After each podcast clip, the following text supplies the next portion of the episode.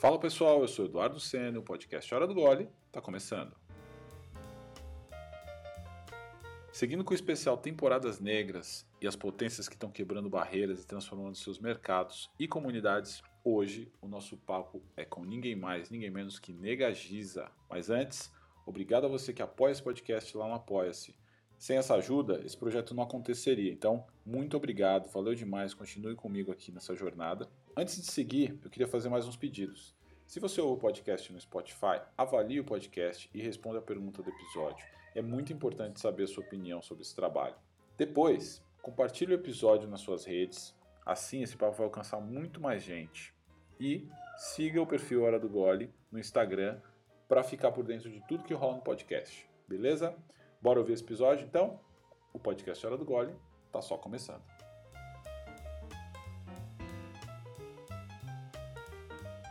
Ela é uma das mais importantes rappers do Brasil, é ativista social, locutora, apresentadora, produtora cultural, uma das fundadoras da Central Única das Favelas, a CUFA, e com seu trabalho e sua música ela vem inspirando e transformando a vida de jovens pretos em todo o país.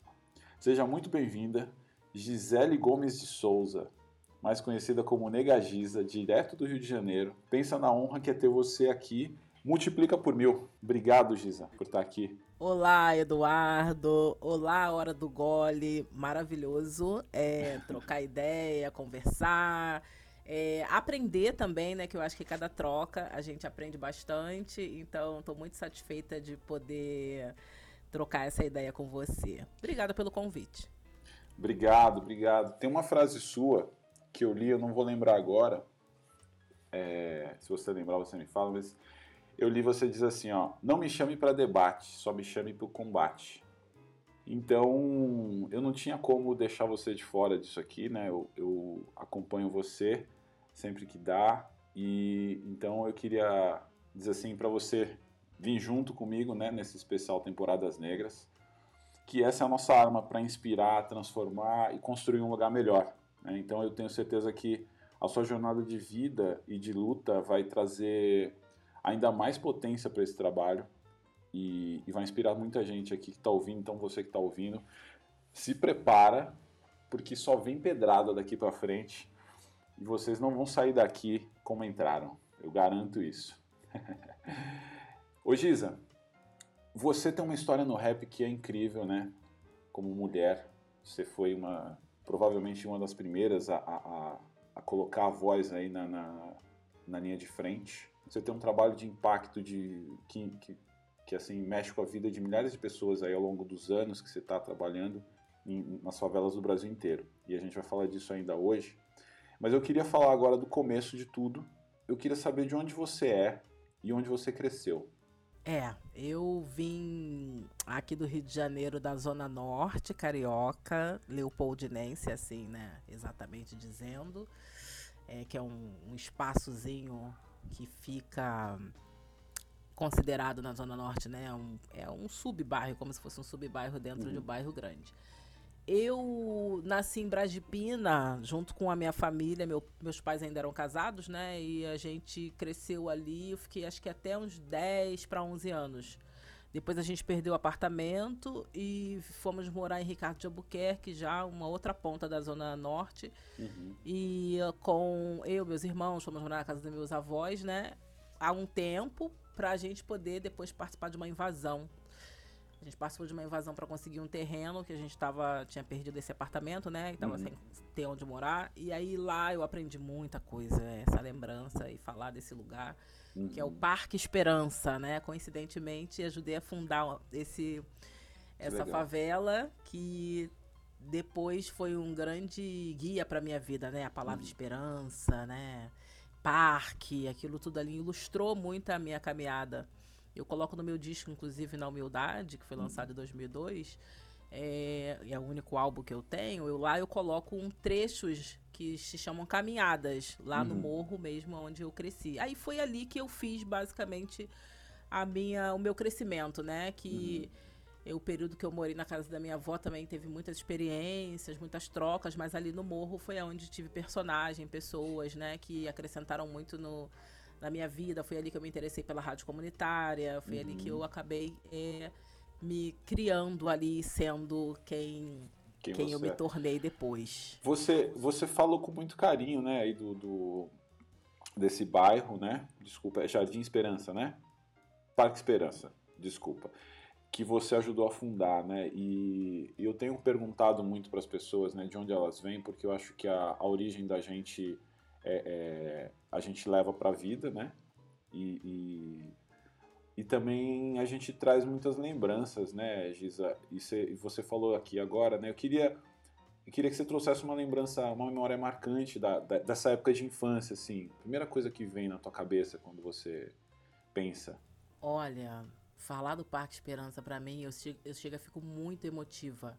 Uhum. Eu, eu tive é, perdas no Parque Esperança uhum. que eu nunca deveria amar o Parque Esperança por conta dessa perda, que lá eu perdi pessoas importantes, como uhum. meu irmão, o Neném, Sim. que eu conto a história dele no meu disco. A gente vai é... falar disso daqui a pouco também. É, eu, eu vi a polícia passando com o corpo do meu irmão, vi os pés do meu irmão na, no porta-mala do carro da polícia descendo o morro uhum. de madrugada e eu estava na janela justamente espiando para ver se meu irmão chegava, porque eu tinha visto a polícia subir.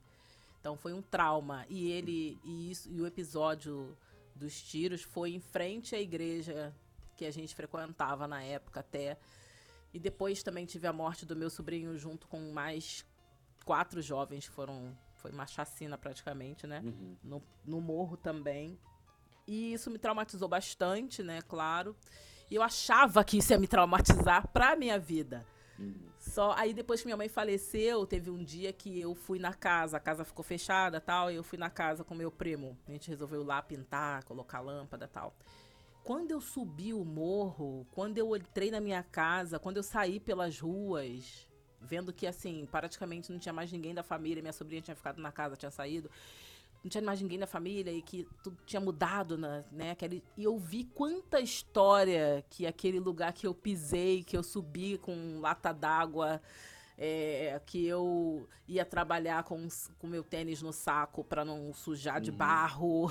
Nossa. e quanto é, a gente é, ajudou a construir a casa do seu Chiquinho, que era barro, com barro e bambu, que é uma técnica muito que os índios usam, né? Sim. E a gente construiu. E que o seu Chiquinho simplesmente não derrubou aquela casa, tinham três cômodos, e ele criou a casa dele toda construída, toda em cima daquilo, ele só reforçou, criou colunas, ele não desmanchou. o quanto que todas as pessoas que passaram por ali tinham me marcado o quanto a minha vida era marcada pelo Parque Esperança, o quanto que o Parque Esperança trouxe tanta esperança para minha vida, o quanto eu amava aquele lugar, o quanto aquele lugar me traz alegria.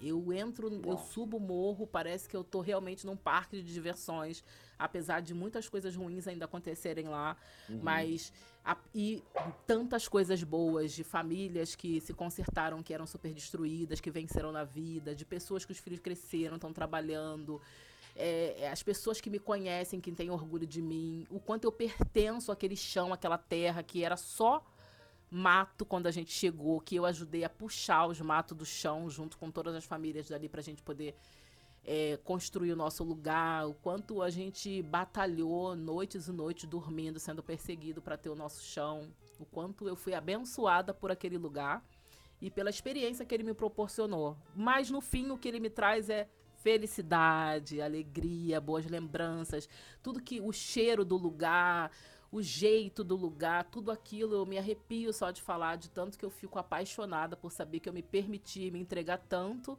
uhum. é, e que eu consegui obter tantas coisas é, positivas de algo que parecia que seria de repente a destruição.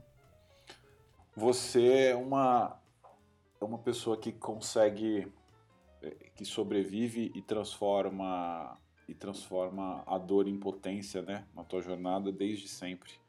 A gente vai ver isso aqui hoje de várias formas. Né? A tua fala aqui inicial já, já mostra aqui o, por onde a gente vai passar, então quem estiver ouvindo já se prepara porque realmente essa é uma história muito muito especial para mim. É, e a Giza, mesmo diante disso, né, falando aqui do Parque Esperança dessa fase, queria puxar já uh, conectar a tua infância, né? Que foi aí que você você é uma, é uma mulher que começou a trabalhar muito cedo, né? E, e o teu primeiro trabalho, quer dizer, você teve alguns trabalhos, eu queria que você falasse. É, mas eu queria que você falasse dos seus primeiros trabalhos e como surge a rádio comunitária na tua vida nesse momento. Ó, nós tínhamos no Parque Esperança um processo de tentar ao máximo cobrar as pessoas de virem nas reuniões antes de estar realmente institui, institui, antes de estar realmente instituído, né, o local Parque uhum. Esperança, o nosso lugar ali, né, nossa favela. A gente tinha que avisar as pessoas para que não perdessem as reuniões, porque se perdessem, elas perderiam a vaga para o terreno. Sim. Então, eu lembro que um cara criou uma rádio comunitária dentro da casa dele, na parte onde já tinham habitantes, né? Que não era ali no Parque Esperança, era só Anchieta mesmo. Uhum. E aí ele criou e estava fazendo um teste na rádio. E aí eu queria muito poder avisar essas pessoas. Na minha cabeça, a rádio ia ajudar as pessoas a, a receberem essa notícia. Sim. A rádio dele era de, era de poste, né? E pegava num pedacinho, né, só de, de, de Anchieta. Alto-falante então, acabava... no poste, né, isso. Né? No poste, sim, que é a original comunitária é, essa, né, que era a rádio local. Isso. E aí, então, eu fiquei atraída pela rádio. As pessoas falavam assim: ah, tua voz é bonita, tua voz é bonita, você tem uma voz tão assim, sempre que eu abria a boca para falar, né? Uhum. E eu achava a minha voz horrível por conta de ser bem grave, né? De ter essa coisa assim, né? De voz, assim, que as meninas tudo tinham uma voz doce, uma voz mais assim, uhum. suave, falavam de forma mais delicada, né? E eu, quando ia falar, falava com essa voz assim, né? Então eu achava que não ia combinar nunca, fazer nada com a voz. E uh, mesmo gostando de música, né? Já tendo iniciado alguma coisa de cantar na igreja. Aí eu um dia estava numa rádio que era bem maior que essa, é, de poste de Ricardo de Albuquerque. E aí eu fiquei na praça ouvindo aquelas vozes todas, tal, falando anúncio, pá, pá. Eu falei, gente, eu tenho que conseguir um lugar nessa rádio. Fui, bati na porta e pedi a vaga. Expliquei que eu queria fazer um programa onde eu desse notícias, né? Porque eu Isso é sempre é ouvia as notícias e não compreendia o que Olha significava. Isso. E eu falava, peraí, eu escuto, mesmo eu lendo um livro e outro, gostando de ler revista, jornal e livros e fico tentando buscar ali esse entendimento do português que a gente aprende básico na escola, né? Eu, como uhum. uma menina pobre de favela, eu queria tentar é, me qualificar mais nessa área de do português, né? Porque uhum. eu gostava de escrever poesia, é, me dava Sim. bem redação, então achava que essa parte de, do entendimento do português era importante que as pessoas onde eu morava falavam gíria e tudo mais mas tinham estudado, mas mesmo estudado, mesmo tendo estudado, elas não compreendiam bem. Sim, sim. Muita coisa que elas liam no jornal. Eu Passava batido é. um monte de compreensão ali.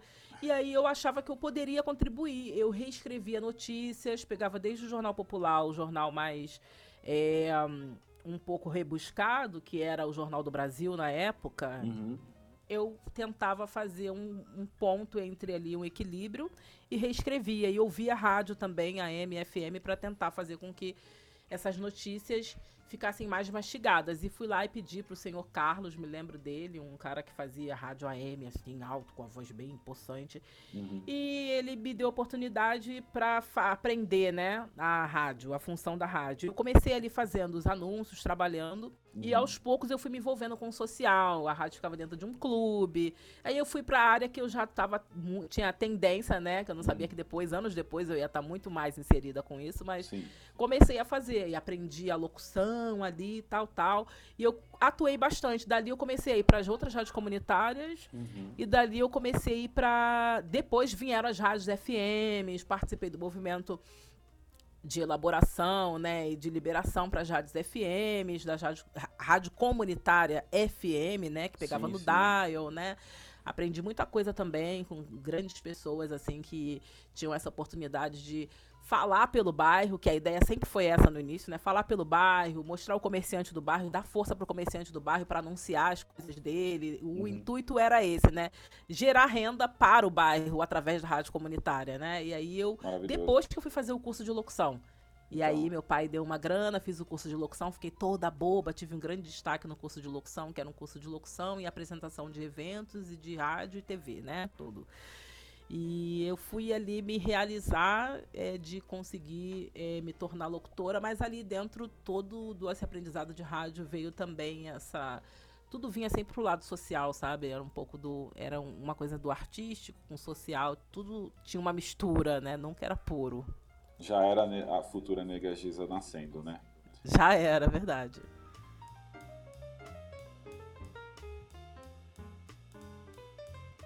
Giz, eu fiquei muito feliz, né? Porque eu, eu ouvi aqui tua história, né? E olha que loucura, né, meu? Quando você fala isso, eu me vejo garoto.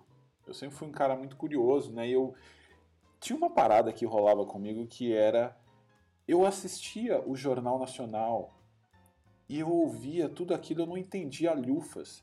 E eu ficava pensando assim, cara, eu preciso entender essas coisas. É um moleque, eu não sei porquê, né? Já era muito.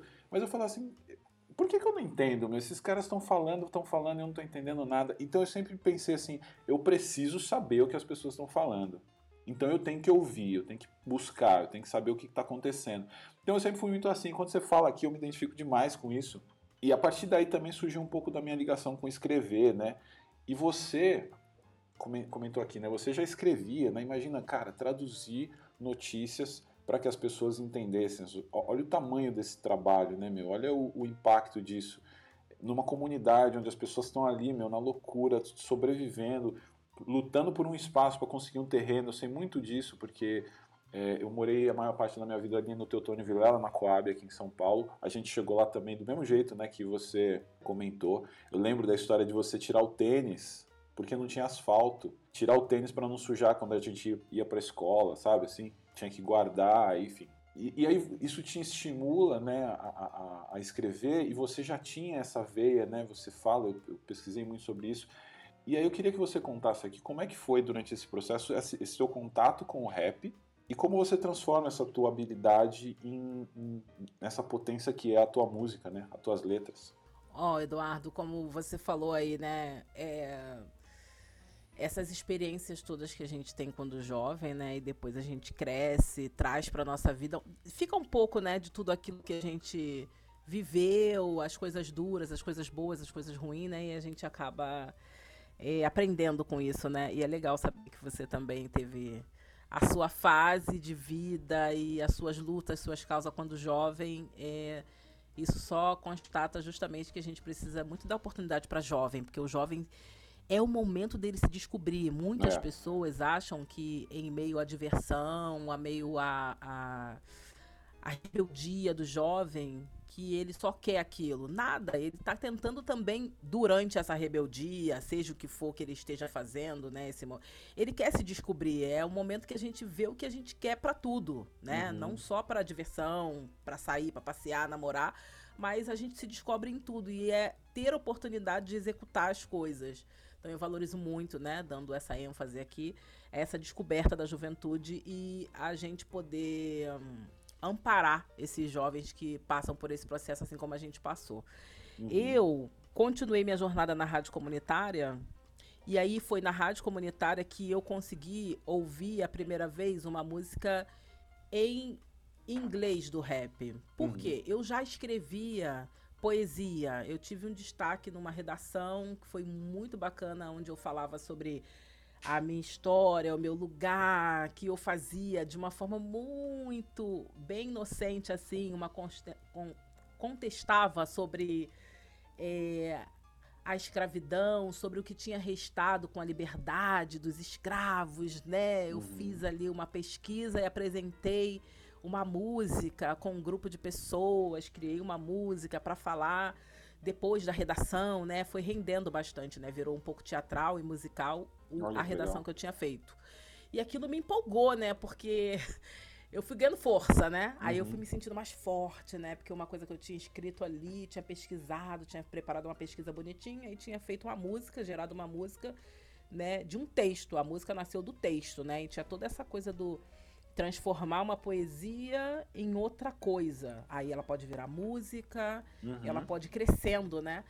E aí eu com consegui um, entender que existia algo em mim que se eu instigasse, eu conseguiria fazer que ela tivesse uma proporção maior para a minha experiência de jovem, enquanto é, envolvida na arte ali. Uhum. E aí, depois disso, eu ouvi com meu irmão, meu irmão trouxe rap em português. Hum. Esse rap em português de São Paulo, Racionais, tá aí DJ1, trouxe GOG também. É... Era de ouro, né? Essa era de Fazer... ouro do, do, rap, né, cara? Cara, numa fitinha. Meu irmão é... trabalhou numa. Numa fitinha cassete, ele trabalhou numa. com os meninos que eram de obra. Uhum. Era, trabalhou, tava fazendo biscate de obra e aí ele conhecia uns caras que eram de São Paulo, os caras tinham uma fitinha cassete. Aí dava para um e outro copiar. E aí se ia rolando nessas fitas cassete. Ah, isso chegou lá em e casa irmão... também, viu? Eu agradeço ah. muito ao meu irmão, que foi o cara que me apresentou Racionais. Ele era louco. Eu, eu tinha uma resistência, eu não entendi ainda. Mas é, é, foi ele que me apresentou Racionais, né? Quando a gente era muito moleque ainda, né? E na fitinha, Cara, na é fitinha. É muito boa essa troca, fitinha. E o meu irmão era, meu irmão era, gostava de baile funk, ele ia pra corredor brigar em baile funk. Os baile funk que tinha corredor lá do A, lá do B, né? Uhum. Brigava em baile funk, pá. Ouvia pagode, ouvia samba, era fã de Djavan. Lá em casa tinha essa coisa, né? Meu irmão era bem assim, essa diversidade, né? Uhum. De ir pra igreja, tudo junto. era tudo misturado. Ia pra igreja, né? tudo, né? E aí, meu irmão trouxe essa fitinha. Olha que, eu, que ah, o cara trouxe isso aqui, olha aqui, o som do rap, pá, pá. A gente assistiu uma coisa e outra que mostrava de rap na manchete, que a uhum. manchete tinha uns horários aí tarde da noite que dava passava umas os videoclipes meio black assim, uhum. né? E como a gente gostava muito de música, a gente ficava super antenado e um ia falando para outro, né? Eu, meu irmão, os colegas dele, minhas colegas, ah, tal horário passou na manchete, passou o clipe essa semana, vai passar tal horário. Porque não anunciava nem nada, a gente ficava ligado ali. E aí a gente ouviu música em português. E caraca, maneiro, não sei o que, não sei o que. Quando eu ouvi em inglês o Public Enemy Vixe. na rádio e eu li a tradução, eu Explodiu. entendi que estava acontecendo um movimento no mundo. Aham. Que não eram as pessoas daqui falando só sobre um monte de coisa que acontecia com os favelados, mas que existia uma voz ecoando e que era uma música que usava é, essa, usava essa música para ter essa voz, que era o rap, ritmo e poesia. Eu li a tradução do Public Enemy e realmente me identifiquei, realmente uhum. vi que ali eu poderia seguir o meu caminho de uma pessoa que gostava de escrever, uma pessoa que queria contar a história da sua favela, uma pessoa que é, tinha entendido que o lugar que a gente tinha, a nossa história de vida, que era perder um apartamento, uhum. morar na casa de parente, sofrer um monte de, de é, contradições ali, né, Exclusão, com a família. preconceito, racismo. Sabe, a gente sofreu bastante na nossa família, sofreu perante a sociedade uhum. pelo desgaste de sair daquele lugar, de se mudar, né? Praticamente a gente foi colocado pra rua, né? Porque tinha prazo pra gente sair. Uhum. E todas aquelas humilhações, aquilo tudo que a gente tinha passado ali. E tinha, eu falei, cara, tem um porquê isso, né? É, vai é da política, é da economia, é do da época da escravidão, da liberdade é, errada, é, é, é, da agressividade da sociedade com a gente que é pobre. E aí eu comecei a ligar os pontos, entender um pouco, né? Uhum. Botar minha cabeça para mexer e entender que, gente, é tudo isso que está acontecendo nesse mundo. Peraí, Gisele, não, você precisa fazer alguma coisa. Você precisa contar. Amenizar. É. Você precisa colocar isso para fora. Pra amenizar Imagina. isso é o que? É o rap, é a cultura hip hop, é a música? Porque eu já estava envolvida na música ali, né? Uhum. Querendo fazer música, escrevendo poesia. A poesia começou a se tornar mais naturalmente, antes de ouvir o rap, a minha poesia já era um pouco é, que as pessoas chamavam de dramática. Ah, tem tanto drama, uhum. que na verdade não era drama, né? Não, a palavra nem era essa. Né? Era insatisfação, né? E ali eu comecei a fazer o rap e comecei. Aí eu comecei, depois que eu ouvi tudo, o, o, a música rap internacional e ouvi a nacional. Aí quando eu ouvi o Bill, principalmente, hum. quando meu irmão trouxe Marquinho Cabeção, a música do MV Bill, e eu vi que dava para fazer aquilo de forma carioquês, com o nosso jeito, com o nosso gingado, com as nossas gírias, tal, que dava para fazer aquilo dessa cara carioca contando a nossa história do jeito que acontece as coisas no Rio de Janeiro, né? Pá. Uhum. E aí eu falei, ok, é isso. Nasce é a Nega Giza. É aí que nasce. Aí, aí nasce uma pessoa curiosa, uma jovem uhum. curiosa que começou a ir para os morros, para os encontros de cultura de, de rap, de hip hop, roda de rima, é, encontros de dança, de breaking, uh, encontros de DJ. Uhum. É, a gente fazia a tal da posse, que eram grupos, né? Que se encontravam e discutiam sobre política, sobre cultura, sobre acesso, sobre educação, sobre literatura. E ali Olha eu fui que rico, né, meu? Que rico, quanta coisa, né? E a gente era muito amparado pelo movimento negro, fui entendendo que o movimento negro naquela época dava muita, muita força para a cultura hip hop crescer, uhum. porque entendia que a cultura hip hop era também um movimento que poderia ser o braço do movimento negro.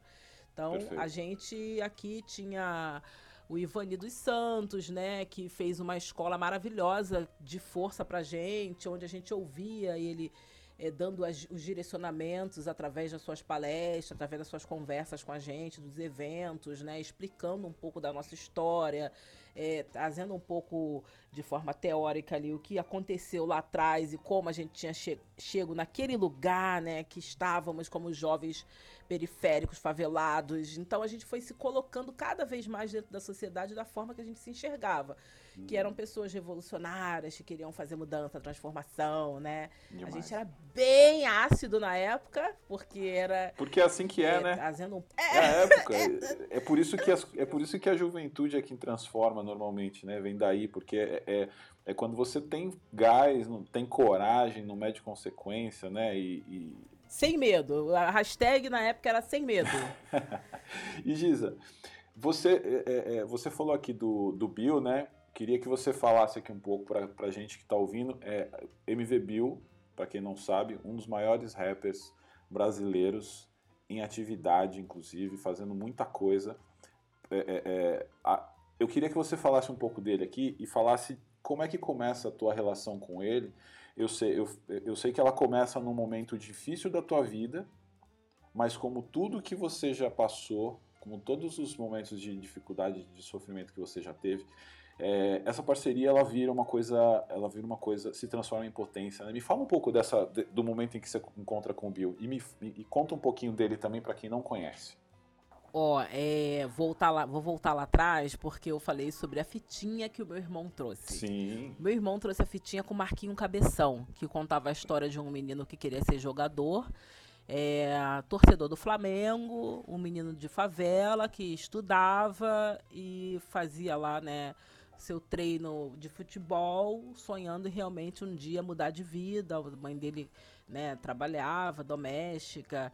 Essa, o gingado do Bill cantando, a coerência do Bill é, é contando a história, é, a firmeza do Bill é, na, é, cantando uma música rap, aquilo, a, os detalhes que ele dava na música sobre o cotidiano da favela através da história do Marquinho Cabeção, aquilo me encantou grandemente, né?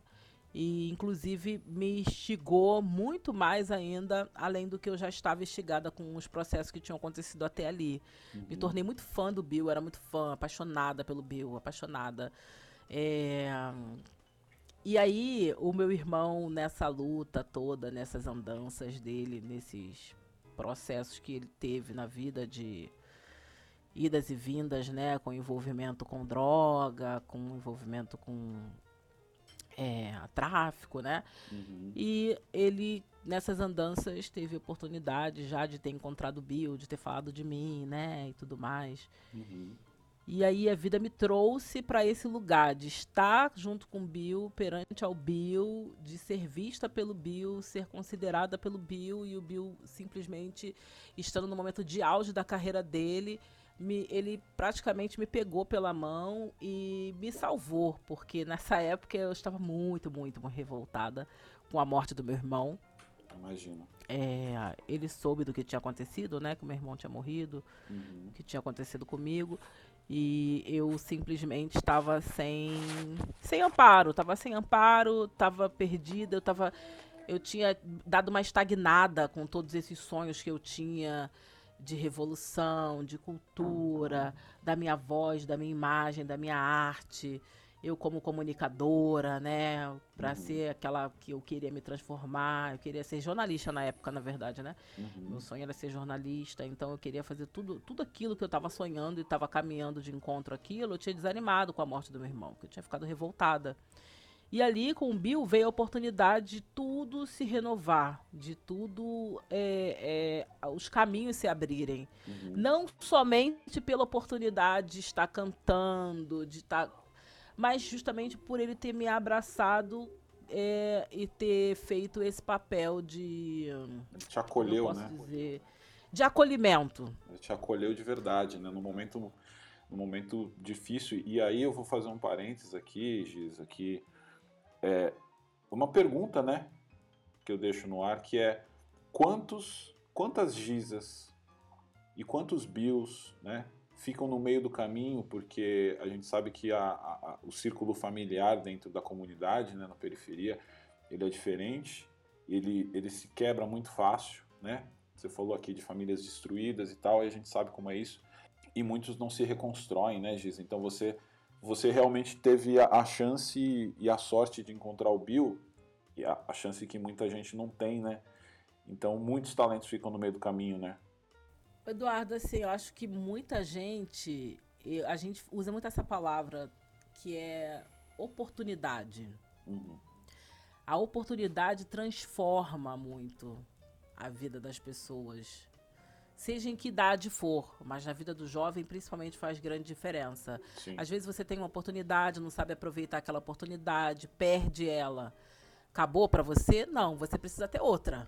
Sim. Porque você na fase da juventude, justamente às vezes, às vezes você não está em equilíbrio Uhum. com a tua responsabilidade, um equilíbrio com a tua consciência, Perfeito. um equilíbrio com a tua educação, que é o momento que é testado tudo que você aprendeu, todos os valores que você aprende, todas as instruções que você recebe quando criança, adolescente, são testadas justamente na sua juventude. Uhum. E você precisa de oportunidade. Então, é, essa palavra oportunidade cabe muito bem para a gente poder refletir e pensar que, às vezes, por falta de preparo mesmo, a gente erra. Então, ou a gente não acerta, Uhum. sacou? Então, eu tive a oportunidade de acertar. E com esse acerto, eu contribuí para uma transformação de pessoas, né, impactando na vida de pessoas que tinham uma vida, uma perspectiva de vida ruim, assim como meu irmão teve Sim.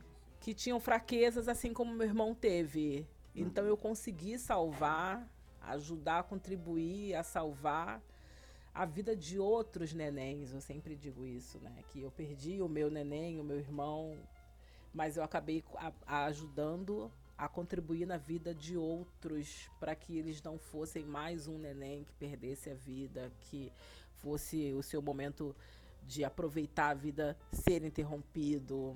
Então isso tudo acabou me me fazendo me sentir eu fui me sentindo importante Uhum. é, nesse processo de construção de melhora do país, me sentindo uma pessoa que contribuiu para a melhora do país. E o Bill me deu essa oportunidade. O Bill enxergou em mim uma potência, enxergou que eu poderia não só contribuir com a música dele, cantando com ele no palco, mas que juntos, né, nós Uhum. conseguiríamos agitar algo Maior, mais né? impactante na vida das pessoas, além de só cantar rap, né? Que foi isso que a gente construiu. Mais à frente a gente vai falar dos nossos feitos, Sim. mas foi isso que a gente construiu. É oportunidade das pessoas conseguirem é, não só ouvir o rap, levar pra mente e depois falar "Ba- maneiro, bacana. Mas e aí? Como continua essa história? A prática precisa existir. Então foi isso que nós construímos juntos.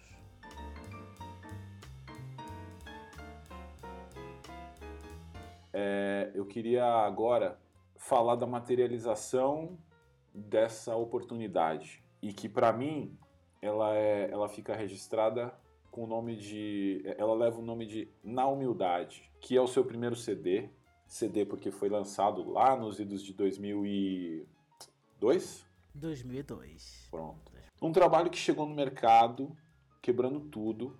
Ele tem parcerias de peso com nomes incríveis do rap. MV Bill tá aqui também. É uma das maiores referências do rap nacional, na minha opinião, humilde opinião. Mas principalmente uma das maiores referências do rap feito por mulheres, né? Porque você chega num momento em que não existia eu não vou, eu não vou cravar aqui, né, porque eu não, não tenho essa, esse dado, mas você é provavelmente a primeira, uma das primeiras mulheres a fazer, é, fazer rap, né, como a gente conhece. E você já chega com várias pedradas, como a música Prostituta, que é uma música que deu muito o que falar, que é uma música que, que é, é, é, trata o assunto de uma forma que só quem vive, só quem entende, só quem está conectado com, com isso, só quem, né, quem tem a empatia, quem se coloca nesse lugar que pode falar, né? É uma coisa que nunca se faz, né? Normalmente a gente não tem esse hábito. A empatia está muito fora de moda, né? Não deveria. A importância desse álbum para mim, ela é muito grande, mas eu queria que, que você falasse de uma música que para mim é um soco no estômago por vários motivos. Eu queria falar de Filme de Terror, que é uma música que eu convido todo mundo a sair deste episódio, procurar Negagiza em qualquer lugar e colocar. Eu queria que você contasse quais foram as motivações para escrever essa música na época e por que ela segue tão atual. Ui! Eu estou olhando para o verso aqui. É atual. É um soco no estômago por vários motivos. Quando a gente fala que o álbum vai fazer 20 anos. Pois é. Você pega filme de terror, só muda os personagens, tira a CM, tem Exatamente. um monte para colocar no lugar dele tira o Sarney, tem um monte para colocar no lugar dele, dele. E o, o formato das coisas, o sistema é, acontece, né? A engrenagem é a mesma uhum. no Brasil e se pá no mundo. E quando a gente já começa falando, né, que país da democracia racial, da mulata exportação, da beleza natural, a gente acaba misturando, né, uhum. esse âmbito de o Brasil ter esses ares maravilhoso, bonito, ai, um dos mais, países mais belos que tem. A gente fala da exportação das uhum. mulheres, das mulheres serem vistas como objetos, né, aqui no Brasil e de durante grande período, de uma forma diferente de hoje, que também é feita hoje, o próprio Brasil ter essa excelência em vender a imagem das mulheres como brinde para gringo, né? Uhum. Até em grandes negociações políticas, inclusive. Exato. Então, é, filme de terror é muito atual. Foi uma música que eu queria muito que trouxesse esse impacto, essa verdade. Filme de terror tem muito, falando de forma assim simbólica, tem muito a minha história como uma pessoa que acreditou é, em gente da política e se decepcionou, que acha, eu achava mesmo, eu acho que quando jovem, assim como muita gente achou que partidos políticos, pessoas políticas, não só quando jovem, mas no decorrer da minha caminhada também, isso somente era a solução do país, né, que a gente poderia realmente entregar nas mãos dos políticos essa nossa esperança e que eles pudessem fazer algo.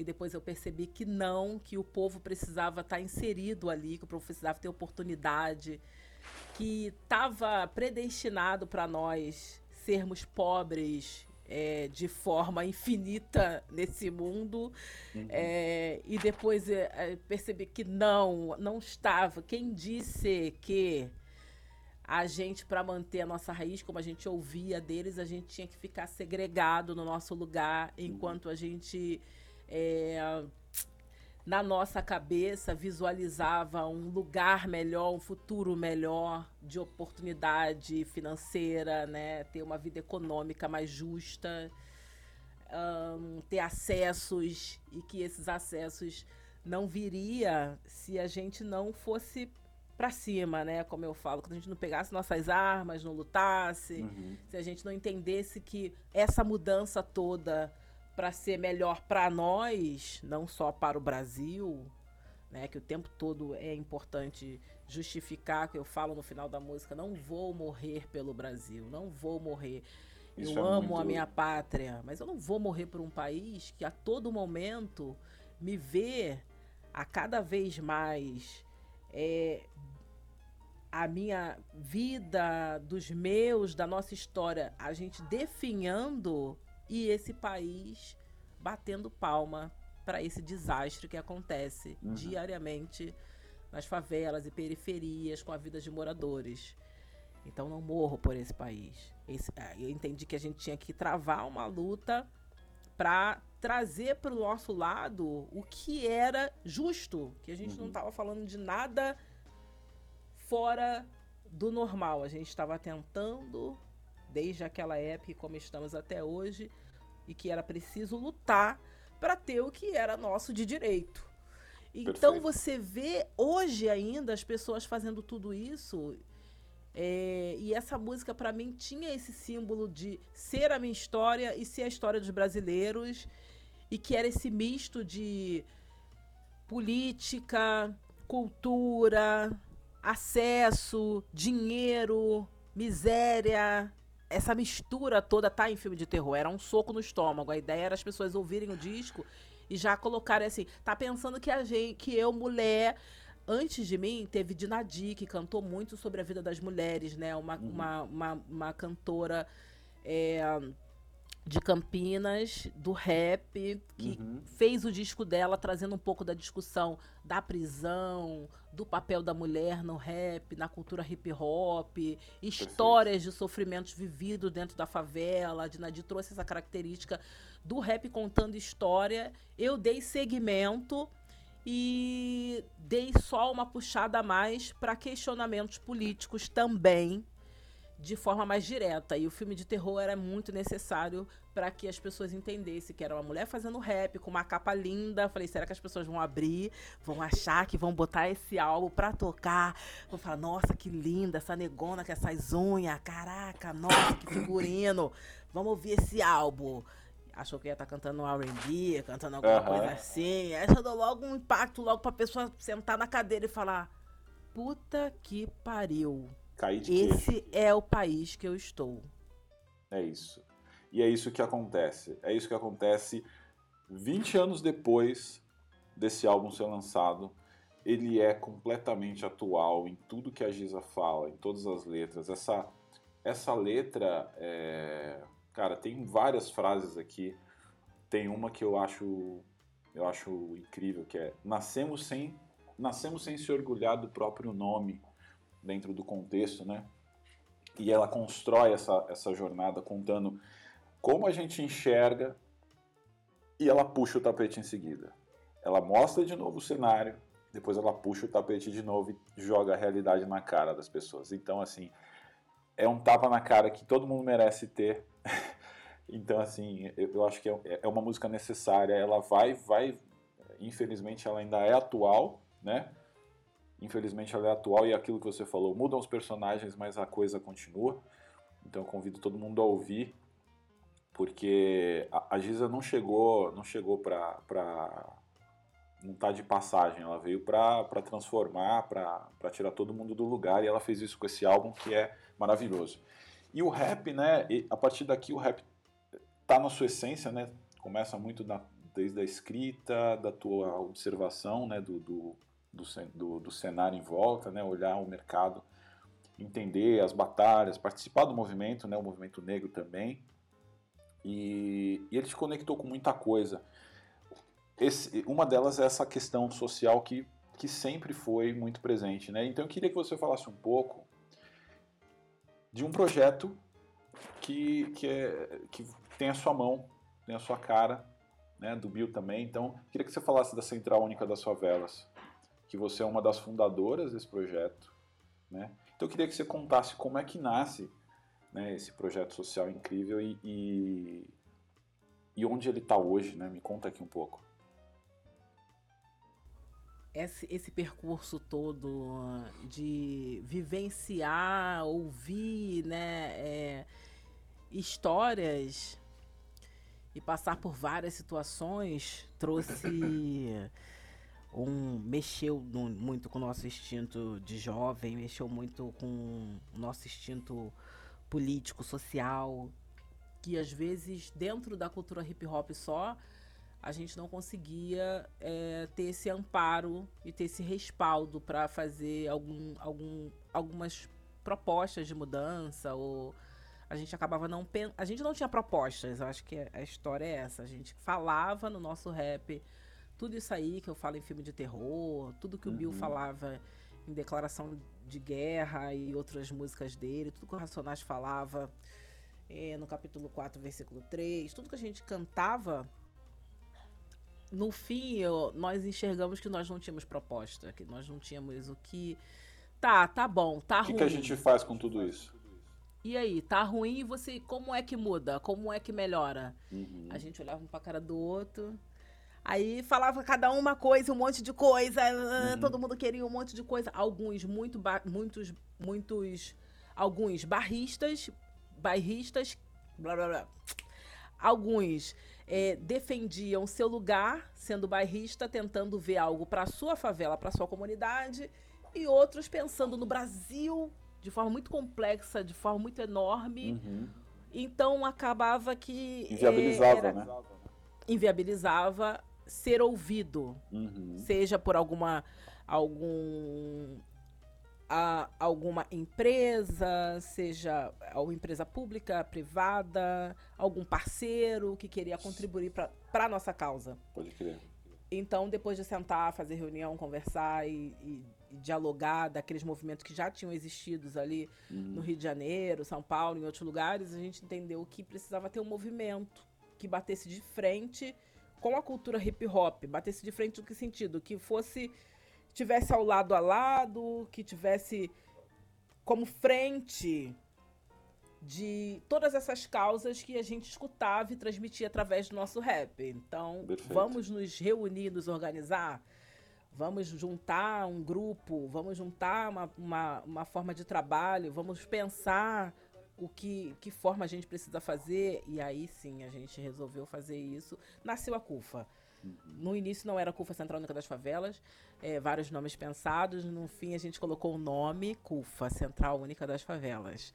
Uma ONG, né, que era um movimento, na verdade, aonde a gente tinha perfis diversos. O jovem universitário que queria muito um espaço, queria se formar, queria levar preto para dentro da, da universidade, que queria uma literatura é, acessível, que queria mais. É, pretos na política, uh, o cara que queria fazer a sua transformação como líder comunitário dentro da favela dele, o cara uhum. que, que queria muito ser artista e não ter acesso à gravadora, ele queria cuidar da arte dele, ser dono da arte dele. Uhum. Então, eram parâmetros diferentes de lutas de causas mas todo mundo querendo oportunidade, querendo ter acesso e querendo sair de dentro da favela para ir para o mundo com propostas. Uhum. E ali a gente começou a se reunir em Madureira, no espaço pequeno, zona norte do Rio.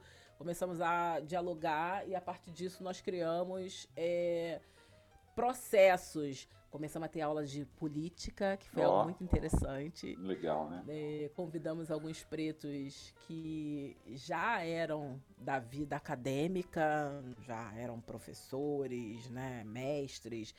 E a gente pegou essa galera para dar aula de política para gente, que a gente precisava entender esse mecanismo que existia no Brasil, né? Que muita coisa a gente falava solta, né? Uhum. De estudar. Essa música mesmo filme de terror, não tem problema nenhum em dizer que eu, sim, busquei palavras para ter um português mais rebuscado, para ter um pouco mais um diálogo onde não só as pessoas da favela conseguissem escutar, mas aonde as pessoas que eram mais estudadas conseguissem ter uma aceitação justamente pelo meu linguajar. Uhum.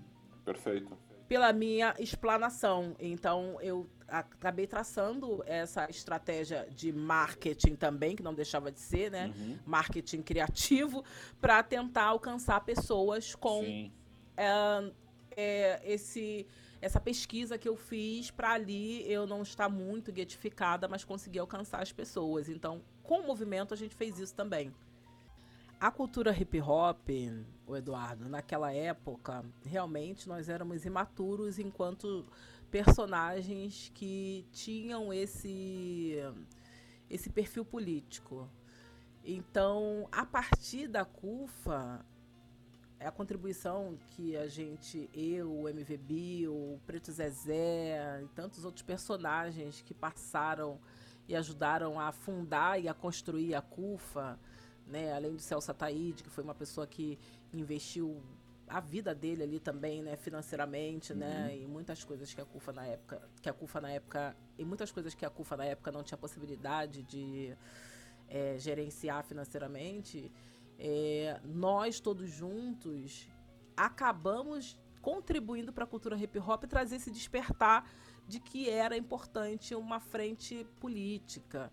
Então nós fizemos encontros, né? Conseguimos promover encontros onde a gente foi até o governo, tiramos foto com o presidente, falamos com ministros, é, tivemos um diálogo mais próximo para pautar o governo. A gente entendeu que era necessário pautar o governo de uhum. políticas públicas que funcionasse para dentro da favela, porque não Perfeito. adianta. Na verdade, na sociedade, eu acredito que na sociedade não adianta você criar certas políticas públicas se você não ouvir o povo. Ponto. Perfeito.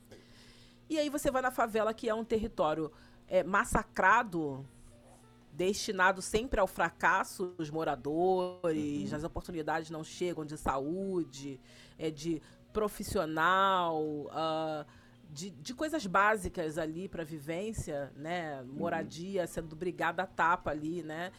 Então a gente entendeu que essas pessoas precisavam participar desse processo de mudança, de propostas de mudança para os lugares que elas viviam. Então nós éramos pessoas que íamos e falavam em nome da favela. Então, por isso que a gente botou o nome Central Única das Favelas. No início, a gente uhum. tinha umas correntes também, onde cada pessoa, um grupo ali representava é, é, a sua favela e a gente criava o elos, né? Eram chamados elos das correntes que existiam. E depois a gente é, resolveu ficar como CUFA uhum. e aí criar esse movimento a nível que ele foi muito rápido se expandindo para o Brasil. Legal a demais. nível de Brasil, eu tô rindo porque foi muito desafiador, porque Imagino. a gente teve que se organizar de uma forma que a gente nunca tinha feito. Desafio monstruoso, né? Ter o que falar, ter o que apresentar e tenta, ter isso no papel. Ter no papel. Não era uma letra de rap. Não era. É, é, é. Não era uma letra de rap, era proposta, propostas de verdade que a gente tinha que apresentar. Então, isso trouxe uma maturidade para nossas vidas como ativista social, trouxe uma maturidade para nossas vidas como é, cidadão brasileiro, como artista de rap, sacou? Então, a gente foi crescendo ali. Então, a CUFA foi uma revolução realmente. A ideia era essa tudo que acontece hoje, o que a CUFA é hoje, é, para quem não teve a oportunidade de conhecer, a CUFA está nos 27 estados, é, a CUFA está é, em mais de 15, 20 cidades em cada estado. A CUFA atua em mais de 5 mil favelas no Brasil inteiro. A CUFA tem parcerias e está em mais de 17 países em parcerias com a Unesco, em parcerias com a Unicef. A gente está é, realmente é, trazendo, expandindo essa ideia que surgiu no subúrbio, nas favelas do Rio, de um formato de trabalho onde a liderança da favela controla todos os projetos que vão para dentro da favela, onde a liderança da favela é, estudou para estar preparado para que a favela tivesse mais oportunidade. E ele fala lá fora em nome da favela, leva os favelados para falar em nome da favela e volta para a favela e realiza as ideias, os projetos em parceria com o governo, em parceria com empresas públicas e privadas, com parceiros em geral, desde a ajuda de um simples cidadão que quer contribuir para é, um projeto acontecer, dentre tudo. Projetos de profissionalismo, projetos de empoderamento, projetos de empreendedorismo, projetos de acesso, de facilidades, de melhorias para dentro da favelas. As, as ideias são infinitas, tudo mesmo para o progresso dos moradores de favela, deles entenderem que eles estão, é, eles são parte do sistema de crescimento de colaboração financeira do país, mas que agora eles são parte de contribuição de transformação, de melhoria para a favela também. É isso.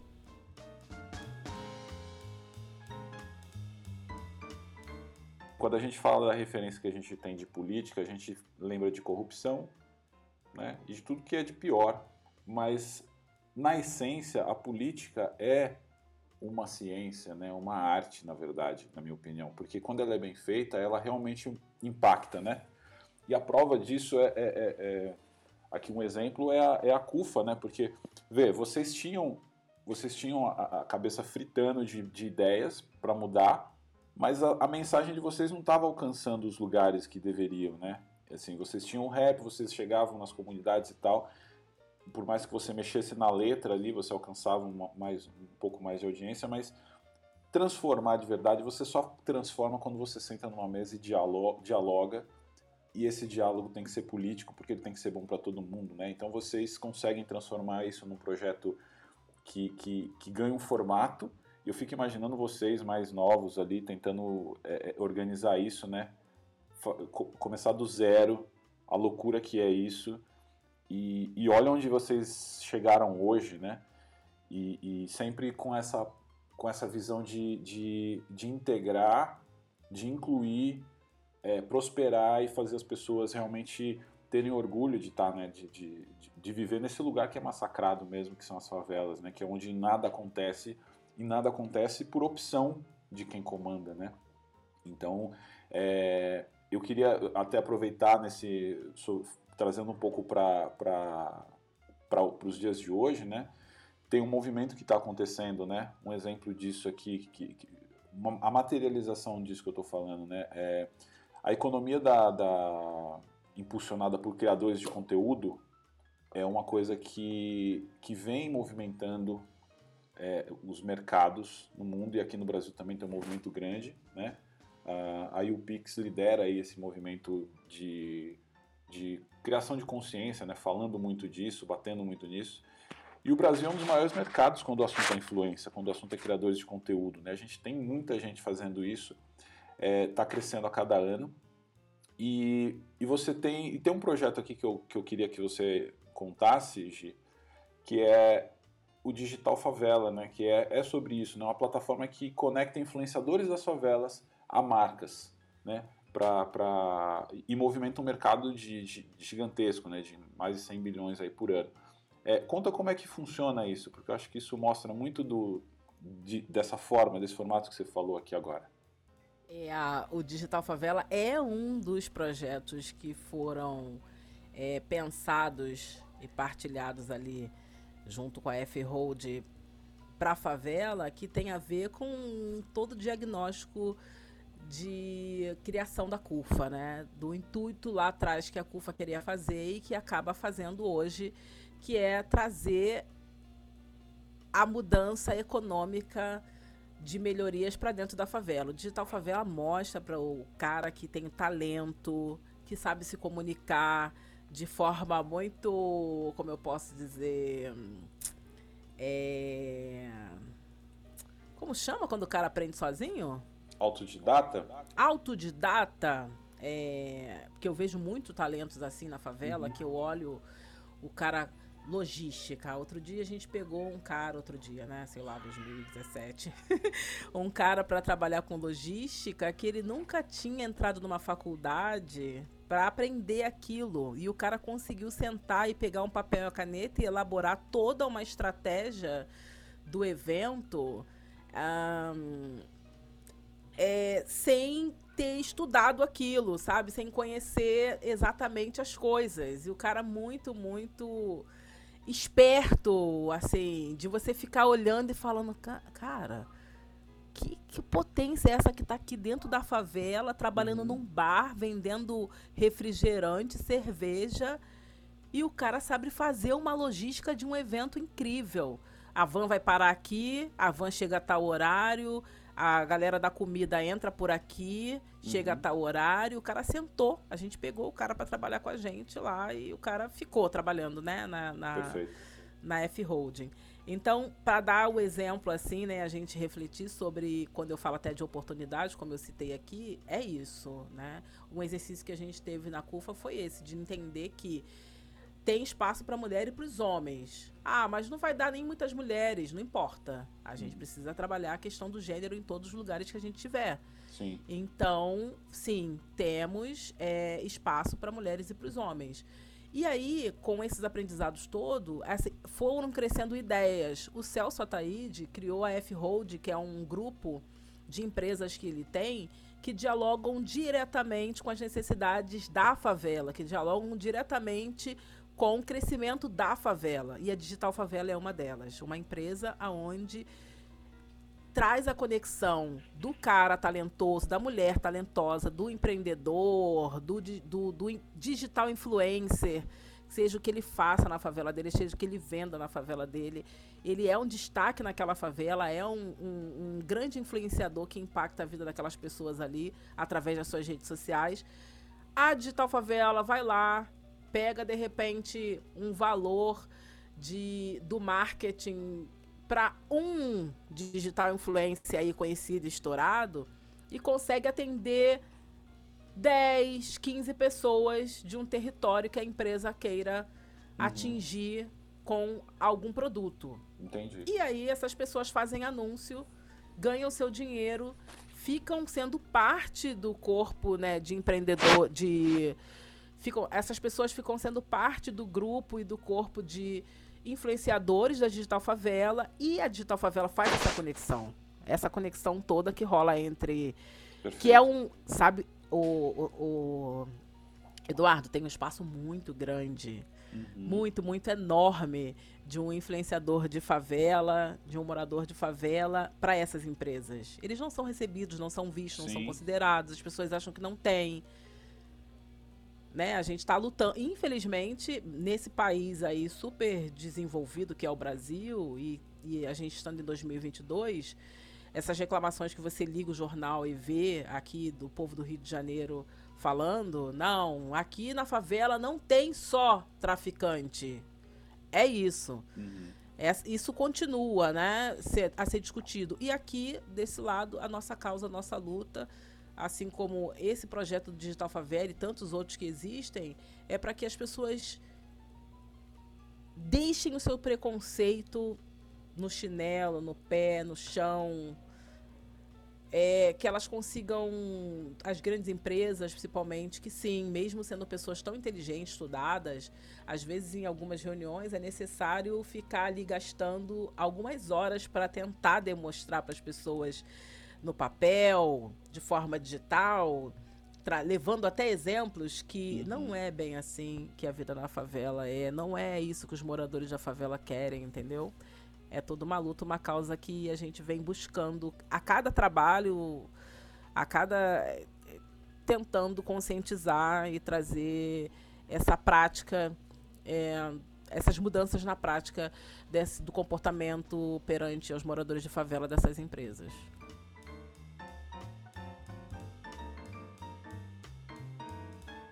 Chegou o momento da pergunta fora do roteiro. Aquela hora que você vai responder uma pergunta surpresa da Cervejaria Colorado, que é quem está patrocinando esse episódio aqui para a gente hoje. E quem manda a pergunta para você é o Urso da Colorado. Tá preparada para responder? Tô, tô. Bora lá. é assim, ó. Desde o começo a Colorado valoriza sempre a brasilidade em tudo que faz, né? Os ingredientes, a forma, tudo. E o Brasil tem a maior biodiversidade do mundo ele também tem a maior diversidade étnica e também a maior população negra fora do continente africano. A pergunta para você é a seguinte: como você, como você pretende seguir dando visibilidade para a população negra para que mais potências como você deixem de ser exceção e passem a ser cada vez mais a regra? Boa, boa, obrigada aí, Colorado, pela pergunta. E é uma pergunta super gostosa de falar. Ah, eu sabia tenho... que você ia adorar. Gostosa de falar. Tenho grandes esperanças, grandes expectativas é, nesse empoderamento de fato, é, nessa é, mudança de fato na vida é, dos pretos né, do Brasil. A gente trava uma luta muito grande E eu sempre enfatizo que hum, é muito cansativo ficar lutando é, e combatendo o racismo diariamente. E a gente quer muito ir em frente é, em termos de oportunidade, uhum. em termos de trazer um, um novo quadro para a vida e para a história dos negros no Brasil a partir daí. Que é muito cansativo ficar é, perdendo o nosso tempo, que a gente acaba perdendo tempo combatendo o racismo. Então eu sempre digo que quando a gente consegue ter pessoas brancas antirracistas, é, pessoas né, combatendo que não são racistas e combatendo o racismo, nos ajuda né, a diminuir esse impacto que o racismo deixa, né, onde a gente tem um quadro aí de pessoas morrendo, pessoas apanhando, pessoas sendo inviabilizadas, pessoas sendo oprimidas, julgadas e oprimidas é, diariamente, é, que é tudo né, o, o, o, sofrimento do racismo. A gente gostaria de só estar tá propondo à sociedade é, um novo olhar sobre as ações dos pretos, uhum. tá partilhando de momentos é, de diversidade com pessoas. É, então, a batalha contra o racismo atrapalha um pouco nossa vida. Mas eu acredito muito, muito que é importante a gente focar no progresso. Progresso. Esquecer o passado é difícil esquecer, claro, uhum. mas esquecer o passado em termos que eu digo de da parte prática, né? Da gente pensar sempre em políticas públicas que vão trazer o avanço do preto. Perfeito. O preto tendo a oportunidade de gerenciar o seu negócio, o preto tendo a oportunidade de ter empregos valorosos, com bons salários, as mulheres pretas recebendo é, um salário digno realmente, porque no geral as mulheres já não têm um salário digno seja nas profissões que elas vão buscar novas, essas básicas, e nas profissões também que só os homens atuam. Então, as mulheres negras, muito menos, né? As mulheres Sim. brancas e as mulheres em geral não ganham bem, as mulheres negras, muito menos. Então, existe uma busca de um novo momento para o preto no Brasil para a gente conseguir realmente ser visto de forma digna pela sociedade, a qual a gente não, hoje, não se enxerga sendo visto assim que você para para combater o, o, racismo sempre. Isso atrapalha a nossa caminhada. Sim. E quando a gente fala de cotas, cotas nas empresas de marketing, cota nas empresas, é, nas indústrias é, nacionais, internacionais, co é, cotas no governo, espaços destinados para pretos, para que os pretos realmente tenham oportunidade, porque de forma. É, é, de forma é, natural, isso não vai acontecer. A meritocracia, né? É isso. Não, a meritocracia que só funciona para um lado, né? A gente não está envolvido nessa parte. É. Não serve para nós. Perfeito. Sempre, se não puder colocar preto, ou se vamos colocar, vamos colocar os pretos de pele muito clara. Uhum. Então, a minha contribuição como mulher preta dentro dessa sociedade vai continuar a ser mediante ao progresso de espaço para pretos. Eu preciso ver pretos gerenciando empresas, controlando empresas, fundando empresas, fundando negócios, fundando movimentos, uhum. né? Eu ouvi outro dia de um amigo, pô, tu vai ficar nessa, Giza? É um funda um movimento, funda outro movimento, é um movimento dentro do outro. Falei, cara, é importante. Uhum. Quanto mais movimentos nós tivermos, quanto mais é, esses movimentos fortalecem a nossa causa, a nossa luta. Perfeito. Que não é vista, é, de, as pessoas não enxergam a nossa luta como justa.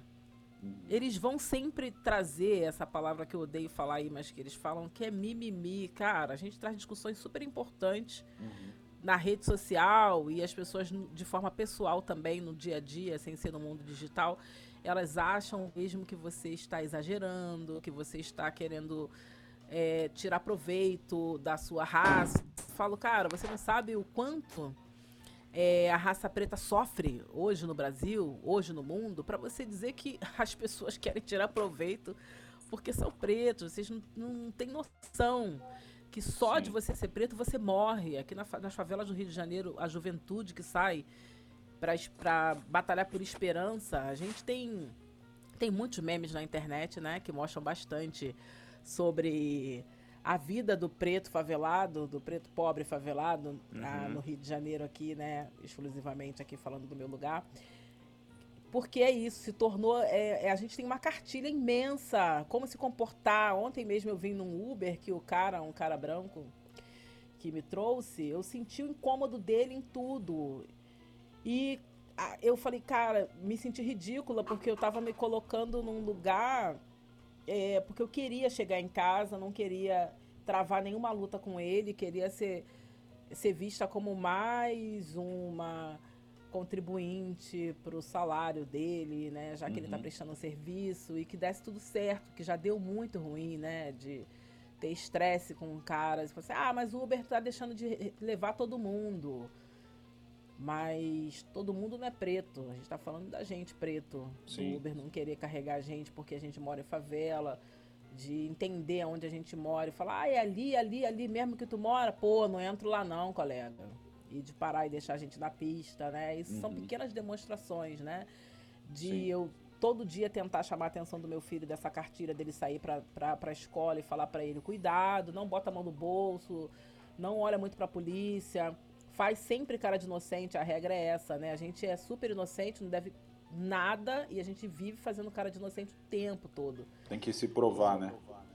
A gente vive provando. E assim, como eu falei que a gente chega nas empresas e vai dialogar e tem que ficar ali comprovando para eles que sim, existem pessoas que são que podem gerar renda não só para eles lá como trabalhadores, mas para essas empresas também através dessas parcerias que são feitas.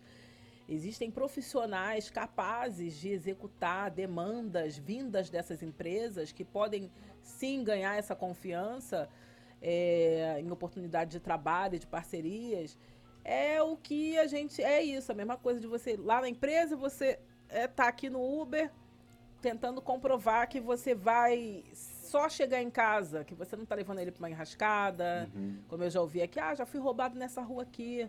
O cara já botou arma na minha cabeça ali. E você falar, cara, eu só fui trabalhar e tô voltando para minha casa. É. Então, é essa luta que a gente trava toda é por, por, por isso tudo, pelo jovem sair para trabalhar, para praticar cultura e morrer, levar tiro da polícia, a polícia botar uma arma nele e falar assim: é bandido sim, é bandido. Tá de dread, é bandido. Olha só, não, é bandido sim. Então, Loucura. por tudo isso, de eu toda hora ouvir isso, os amigos da minha filha que são jovens, minha filha tem 19 anos e todo dia tem uma historinha diferente. É, é isso. É, é, de chocar, é de doer o coração. Não dá para parar, né, Giza? A gente não para, não para a nossa luta porque eles não deixam. O governo não deixa, a sociedade não deixa, um simples cidadão que pode contribuir, seguindo a vida dele, não sendo racista, não sendo preconceituoso, não jogando ódio dele só por conta de não gostar do tom da nossa pele. É, é, não querendo eliminar os pretos, como você vê, às vezes, né, coisas vindo até de gente de cima, do próprio governo. Uhum. Então, isso tudo estarrece a gente e traz a força para nossa causa. Falar de negritude, falar de pretos. E é isso, você vai ser um preto rico com dinheiro e as pessoas vão continuar sendo racistas com vocês. Esse é o, o é o ciclo do Brasil, um ciclo vicioso que as pessoas olham pra gente e acham mesmo que a gente não é digno de espaços, não é digno de ocupação, de grandiosidade, seja financeira, de responsabilidade, de cargos, né? Enfim. A nossa luta continua, nós não vamos parar mesmo.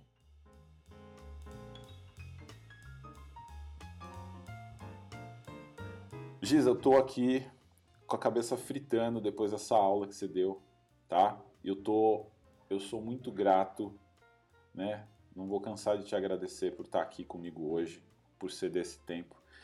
E mas depois de toda essa jornada aqui, que eu acho que todo mundo está com a gente aqui, está sentindo, né? Uma jornada incrível, pesada, forte, é tão pesada quanto potente, né? A gente precisa dar uma pausa. Então chegou a hora da gente fazer a, a, a nossa pausa aqui para molhar as palavras, eu tenho uma pergunta muito importante para te fazer, mas antes eu quero fazer uma, um, um brinde especial, tá? Quero te propor um brinde aqui. Hoje a gente vai brindar com requinte, tá? E eu escolhi uma cerveja muito especial. É uma das primeiras, das primeiras cervejas artesanais que eu bebi, né? É, e o melhor, ela é importada do Brasil. Ah! Me pegou agora. Te peguei, não. Mas é. é, é, é, é eu, você já conhece a Colorado, né? Acho que você conhece a Índica. E a, a, a Colorado é uma cerveja que ela, ela valoriza muito os ingredientes daqui, né? Então ela tem essa proposta de, de sempre usar insumos daqui, o melhor que a gente tem, né? Por conta até dessa biodiversidade que a gente tem e ela tem, ela é conhecida por, por ser uma das primeiras a fazer essas misturas, né, e trazer essas cervejas tão legais, né, que nem a Índica tem a, a Ápia, então tem cerveja com mel, tem cerveja com, com rapadura, tem cerveja com café, e, e aí a Índica é uma das minhas, das, das primeiras que eu bebi, né, e ela é uma cerveja muito interessante, você, eu sei que não, não, é, não é do meio cervejeiro, não entende né, de, de, a parte técnica, de, de, histórica, assim, e também não, não é muito da cerveja artesanal, mas é por isso que eu queria te contar, né, que assim, essa cerveja aqui, que a gente está tomando hoje, ela é uma cerveja que ela tem um, ela tem um estilo muito específico, que é assim, a cervejinha do dia a dia que a gente toma, que a gente bebe fácil, bebe bem gelada, ela é uma, ela, ela tem um nome, esse estilo chama American Lager, né? Que a gente chama de Pilsen, ou enfim, essa cerveja mais levinha que a gente toma no dia a dia. Essa cerveja aqui, ela é uma. Ela tem um estilo que chama India Pale Ale. Você já ouviu falar disso? Não. O que seria? A India Pale Ale é a famosa IPA, que é assim a, a cerveja queridinha dos, do, do, da galera que curte cerveja artesanal. É uma cerveja que nasceu, é um estilo que nasceu na Inglaterra, né? Então faz, é, acho que fim do século XIX, se não me engano. Ela nasce lá e é, um, e é uma cerveja que ela é conhecida por causa desse amargorzinho que ela tem. Então, ah. a IPA é a cerveja amarga das cervejas artesanais. E aí que entra a brasilidade. A Colorado veio e colocou rapadura na cerveja. Oh, delícia. Nessa cerveja, nesse estilo. Então, nasce a Índica, e, e ela tem esse ele, ela tem esse gostinho, né, que a gente, a gente vai sentir já já. O Eduardo, é, você me explica? Diga. Qual a diferença? O que faz quando você fala cerveja artesanal? Uhum. Aonde está a diferença aí quando eu beijo, be, quando eu bebo uma cerveja dessas indústrias? Tá. Essas... Qual a diferença para essa que eu vou beber agora? A, a, grande diferença é assim, primeiro, a cerveja que você bebe é uma cerveja, a gente chama de, é cerveja de produção, cerveja mainstream que eles chamam, né? Que é a cerveja que, é uma cerveja que ela é feita muito rápido, né? algumas coisas assim para você saber. Ela é feita muito rápido, ela é feita em larga escala, e aí tem várias coisas que diferenciam a cerveja artesanal da cerveja mainstream, né? Então, por exemplo, uma, uma cerveja artesanal, ela normalmente ela leva mais tempo para ser feita, são, são produções menores, são insumos diferentes. É uma cerveja que ela tem características para você, é, é, para você tomar e harmonizar, enfim, tem várias coisas que podem, que podem diferenciar, mas no, no geral são cervejas que são, são mais elaboradas, maneiro, eu diria assim. Maneiro. Entendi, entendi. É feito com, é, em menor quantidade e isso acaba trazendo uma pro, proporção de qualidade de alguns produtos colocados é, né, de forma mais evidente. Né? Tem cervejas, por exemplo, que só saem uma vez por ano, em quantidades limitadas, sabe? Então, por exemplo, ah, é, é, chega ao ponto de ter cervejas que só saem porque tem uma fruta que, que, que sai numa época do ano, então só sai aquela quantidade. Então não tem como ser uma linha de produção e atender todo mundo, né? Então é, é, é uma coisa, é um achado, assim. Então tem muito isso o, o, universo da cerveja artesanal ele é legal por conta disso, né? Ele tem essa essa coisa da cultura, né, que vem dos estilos, as histórias, né, de como, como quando as pessoas criaram essas cervejas, mas também tem essa essa jornada que você vai descobrindo. Então, por exemplo, aqui você está com uma Índica, que é uma cerveja com, com, com, rapadura. Você também tem aí uma outra que é uma cerveja com mel. Você tem uma cerveja que vai casca de laranja. Tem uma cerveja que tem café. E cada uma delas é, um, é uma experiência diferente. Eu vou querer experimentar todas. A Colorado mandou aqui para mim, Sim. você mandou, hora do gole. Eu vou experimentar todas com calma, mas eu queria né? Claro, além da gente brindar aqui, eu queria entender. Perfeito. Depois dessa aula, para eu saber degustar, né? Longe da forma de mim, correta. Longe de mim. Eu só, só trouxe aqui, tentei trazer uma explicação muito, muito ampla, assim, porque tem muita gente que pergunta isso, né? E, e é muito complexo, tem várias coisas que, que fazem é, é, essa diferença, né? Mas no geral é isso, né? Eu acho que a cerveja artesanal é uma cerveja um pouco mais elaborada, assim, não, não é questão de qualidade, tá? Não tem, uma, não tem a ver com hum. qualidade. Toda cerveja tem qualidade, principalmente essas cervejas de produção grande. Elas, inclusive, são referência de qualidade. Não tem como ser uma cerveja ruim. É, uma, é tudo questão de gosto. E o legal é isso, que você pode escolher o que você quer beber e quando você quer beber, né? Desde que você beba sempre com moderação. E hoje, aproveitar aqui, já que você está agradecendo aqui, também vou agradecer aqui a, a Colorado, que transformou essa essa bela IPA aqui numa IPA brasileira, colocando rapadura, conseguiu mandar pra gente a tempo de a gente gravar, então queria agradecer, mandar um salve aqui para o time da Colorado, em especial lá para o Hudson, para a Marta, que são parceiros incríveis aqui que estão comigo o tempo todo e que ajudaram a tornar este sonho possível. Então vamos fazer um brinde aqui, né? Bora lá, bora lá. Como você não é habituê das cervejas artesanais, queria te dar umas dicas que servem para quem está ouvindo também. Uma coisa que eu acho legal quando você colocar cerveja, uma cerveja artesanal, é nunca tomar ela estupidamente gelada, né? Estupidamente gelada é muito gelada mesmo, porque você não vai sentir o sabor, né? É, e também estar gelada demais é, é... Um, corta um pouco o sabor, é isso? É porque a cerveja artesanal ela tem ela tem propriedades que a cerveja no comum, né, a cerveja do dia a dia, não tem. Então ela tem aroma, ela tem mais sabor, e tudo isso você só sente se ela estiver numa temperatura maior. Então é assim, pelo menos de 5 para cima. Então quando você vai tomar uma cerveja que nem essa aqui que a gente vai tomar agora, o ideal é que você tire ela da geladeira, porque a geladeira tem uma temperatura que a gente nunca sabe qual que é. Põe ela lá em cima da, da pia e deixa ela, deixa lá uns 5 minutinhos, 10 minutinhos, dependendo do dia. E aí você abre. Então, eu já abri a minha aqui. E agora eu vou fazer um servicinho aqui para você ver. Ó, você tá vendo aí, né? Hum. Olha só. Copinho inclinado, sem botar a boca do, da, da, da garrafa no copo. Faz o servicinho e tá pronto. Agora, o que, que a gente faz quando a gente vai experimentar uma cerveja assim? A gente primeiro a gente olha a cor. Então essa cerveja ela tem uma cor cobre, acobreada, né, que a gente chama e tem uma espuma que é persistente. Você vê que ela fica ali, ela se garante. Próxima coisa que você vai fazer, você vai cheirar a cerveja. Dá uma sentida aqui, ó. Tem um cheiro, gente? Opa! Hum, tem um cheiro. Tem. Tem cheiro. Tem, tem. um cheiro, sim.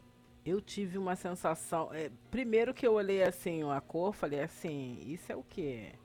É uma erva? É um mate? Alguma coisa? É, tem uma cor, né? tinha essa sensação da cor. Não é aquela coisa amarelinha, quase transparente, ou bem transparente. Esse cheiro, não sei do que, que, é não, mas é gostoso, hein? É um ah, cheirinho gostosinho, hein? Ah! Ô, oh, delícia! Eu tô aqui para te contar que este cheiro é do lúpulo. Lúpulo? É, é o coração da cerveja, esse amargorzinho que você sente é o lúpulo. É uma florzinha maravilhosa que tem um cheiro incrível e que tá em toda a cerveja mas ah. na IPA ele tem mais esse. Tem, tem muito mais. Então ela, é, ela tem essa característica de ser um pouco mais amarga, entendeu? Essa flor, um lúpulo que aqui. traz essa, esse, esse amargozinho. É, ele traz o amargo e traz um. E esse aroma? Esse aroma meio cítrico. Hum, é Pegou, é cítrico, né? verdade. Olha lá, olha lá, tá chegando, já tá virando sommelier. É. Agora, vamos, vamos pra boca, né? Vamos pra boca? Vamos, vamos, vamos. Vou fazer um brinde aqui. Saúde, se... Gi. Aqui, ó. Pra nós. e agora. E agora vamos lá. Na boca, você sentiu alguma coisa? Fala a primeira coisa que veio. É, a primeira coisa é esse amarguinho uhum. que parece que em um momento ele some. Tá, e ele, o que, tra que ele traz uma confusão aí, que ele não. Você fala assim, hum, amargo, daqui você fala assim, hum, não tá mais aqui. Ah, é, fica meio que um sobe e desce ali. Cara, tua, tua explicação é maravilhosa. Você sentiu que, bom, o amargo é do lúpulo. Ele tem certo. um pouquinho de laranja, talvez, um pouco da casca, não sei, tem uma coisinha aqui bem leve de laranja. Agora, esse, essa montanha russa que você está tá sentindo, provavelmente é a nossa amiga rapadura, porque ela dá uma adocicada em seguida. Você sente o amargo, ah. depois você sente um docinho. Sente esse docinho? Então é ela, de a cana, danada. Não é legal? Hum. É isso, ela que me faz falar que, pô, não, você não falou que tava amargo agora? Não, não tá mais amargo. Não, tá, não tá. Que confusão é essa? Não sabe o que, que é? Ah, é a rapadura que traz esse equilíbrio. É, exatamente. Você não pode dizer que é um amargo total, você não pode. Não. Não dá para reclamar do amargo, é isso. Não, não dá. E é, é gostoso. E... Exatamente. Esse é o grande lance da índica, porque a rapadura vem trazer esse dulçor que ele dá um contraste aí com esse amargo e eles, e eles fazem essa dança na sua boca. Hum é muito legal, né? O que eu vou te falar depois aqui, eu sei que você tem aí outra guardadinha. Se você tiver depois um queijinho gorgonzola, Opa. faz uma harmonizaçãozinha. Pega um gorgonzola, mastiga bem ele, joga a cerveja por em cima e deixa, deixa ele um pouquinho na boca e depois você vai me mandar uma mensagem e dizer o que, que você sentiu. Esse é o desafio que você vai ter. Aí eu vou assim mastigar o queijinho, uhum. deixo passar um tempinho e depois bebo, é isso? É, mastiga ele, suja a boca, né? Vamos dizer assim, suja a boca com, com, com esse queijo. E aí dá um golinho do, do da cerveja e segura ele um pouquinho na boca para você sentir o que, que vai acontecer. E aí depois, depois você vai me contar. Ai, vários truques. Não vários truques. Que tinha essa possibilidade de combinação. É, isso é, é, o que a gente chama de harmonização, né? Mas aí a hum. gente. Isso é, é, para um, outro, um outro dia, uma outra mesa, quando a gente sentar e tomar uma junto ao vivo. Vai ter papo mais. beça. Vai ter papo beça. Bom, recado tá dado. A Giz adorou aqui a cerveja, eu tô aqui tomando a minha. Então, se você que tá aí ouvindo esse papo aqui dirigindo, espera chegar em casa, né, para você tomar uma. E, e, quem quiser conhecer todas as cervejas da Colorado, tem a Toca do Urso, a Toca e o Bar do Urso. Tem vários pontos aí no Brasil inteiro. Tem o site lojacolorado.com.br. Também tem no Empório da Cerveja e no Zé Delivery, onde você encontra todas as cervejas da Colorado. E agora que a gente já molhou as palavras, molhou bonito. Eu quero aproveitar para te fazer uma pergunta. Um. O que, que você faz naquela pausa entre umas e outras?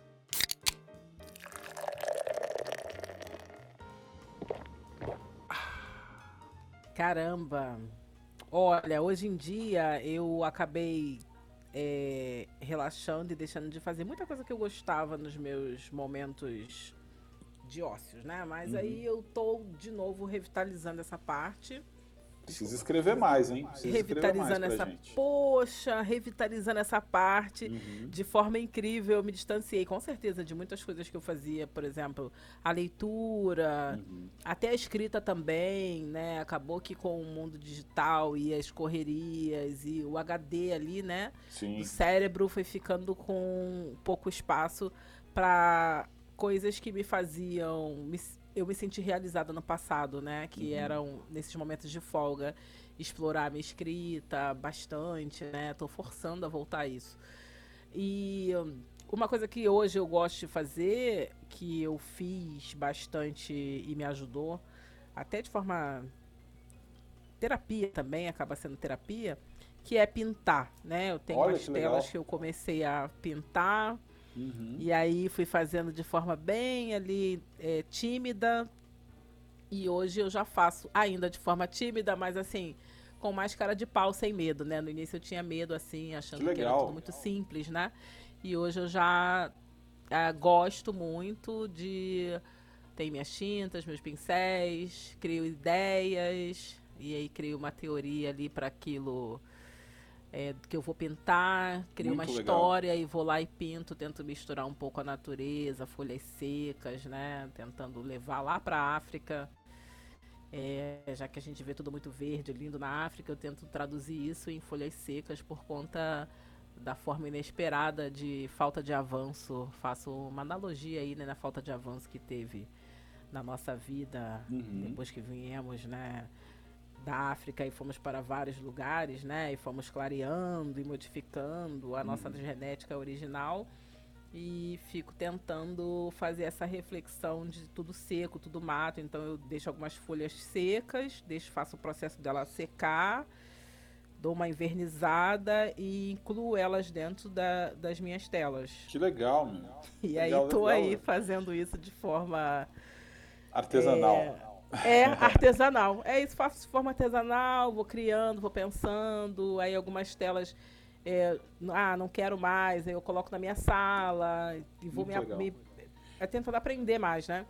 Assisto muito filme, muitas séries. É, também gosto muito, muito. Do, o audiovisual me encanta bastante, né? Além de ficar ouvindo músicas, uhum. também acabo fazendo bastante é, vendo muito filmes, entendendo bastante, né? Vou fazer alguns projetos de audiovisual, estou colocando agora projetos para ir para editais para poder fazer algumas coisas de audiovisual pro ano que vem. Uhum, e vai, é isso. Vai falar aqui daqui a pouco. Vai falar aqui daqui a pouco desses projetos. E é legal você, é legal ver como você consegue aí a porque falar de parar é muito difícil, né? Tá todo mundo acelerado, né? É, mas é legal ver como você consegue aí de alguma forma fazer. E olha que, meu, é, é um trabalho isso aí, né? Muita coisa, né? Então eu queria aproveitar até pedir para você uma dica para de como as pessoas podem encontrar esse espaço, né? Assim como você encontrou essa coisa da pintura, né? O que, que você sugere para as pessoas que querem encontrar esse lugar de pausa aí? Gente, vocês precisam muito se conhecer. É, eu acho que é muito importante a gente, como ser humano, é, pensar em nós, né? Homens, mulheres. Eu falo muito isso exclusivamente às vezes para as mulheres uhum. e aqui na hora do gole eu vou falar para todos, né? Boa. Por quê? Porque a gente vive numa correria, numa demanda, numa pressão psicológica, principalmente hoje, já que a gente está bem afetado por tudo que a gente recebe, tudo que entra pelos nossos ouvidos, tudo que a gente vê pelos nossos olhos, tem afetado bastante o nosso psicológico não só na vida adulta, mas na vida da juventude também. Então acho muito importante a gente tentar se olhar no espelho. Essa coisa de se olhar no espelho e falar com a gente, é, compreender o que a gente gosta, o que te faz feliz. Quando você pensa em algo para sua casa, para sua família, para sua empresa, para o seu carro, você não está pensando em você. Aquilo ali é um pedaço de você. Uhum. Bens, pessoas, negócios, empresas, trabalho não é você integralmente. Ser você integralmente é algo que você traga para sua vida e que vai refletir dentro de você quando você olhar no espelho. Então, tenta se olhar no espelho, é uma dica que eu queria dar de tenta parar uma, uma hora, observar o seu rosto no espelho, tenta ver se você consegue falar com você, olhar para você no espelho e falar. Eu olho no espelho e falo, Gisele, é esse mês você está ficando mais velha. Gisele, o que você tem feito para te agradar? O que você tem feito? É, aprendi muito isso na terapia, né? E uhum. acabei trazendo um pouco mais de expectativa sobre essas, esses ensinamentos, esses exercícios terapêuticos para essa vida mesmo que eu sobrecarrego o tempo todo, né? Tô tendo uma vivência que às vezes eu me sobrecarrego por simplesmente por eu ignorar a minha existência. Nós, como seres humanos, ignoramos a nossa existência o tempo todo. Quando a gente dá muito valor a tudo, a pagar as contas, a compromisso, quando a gente faz contas excessivamente para pagar, quando a gente trabalha para sobreviver, a gente acaba ignorando essa, a nossa existência. E é importante a gente olhar para nós, tentar se fortalecer, ver o que nos agrada, Perfeito. sempre tentar amparar a nossa vida de algo que vai trazer felicidade, alegria, consistência para o nosso ser. É, para isso tudo, isso tudo vai refletir no que você faz depois, quando você vai comp comprar coisas para o teu carro, para os seus filhos, agradar sua esposa, agradar seu marido, agradar seu patrão, é, concretizar o seu negócio, fortalecer o seu empreendimento, tudo isso vai refletir depois. Se você estiver bem, feliz e sendo único para você, você vai conseguir se dividir com o mundo melhor.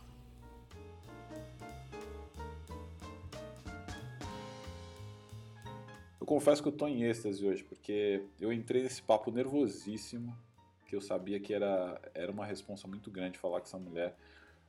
E, e a gente, sem brincadeira nenhuma, bastidores aqui, a gente falou por mais de uma hora antes de começar a gravar, senhoras e senhores. porque é disso que se trata, porque a gente se empolgou, a gente embalou num papo, emendou em outro, a gente praticamente fez duas entrevistas hoje, mas deu tudo certo e eu tenho certeza que quem está ouvindo aí deve estar tá, deve tá curtindo e, e, vai sair daqui com a cabeça fritando, porque esse é o objetivo.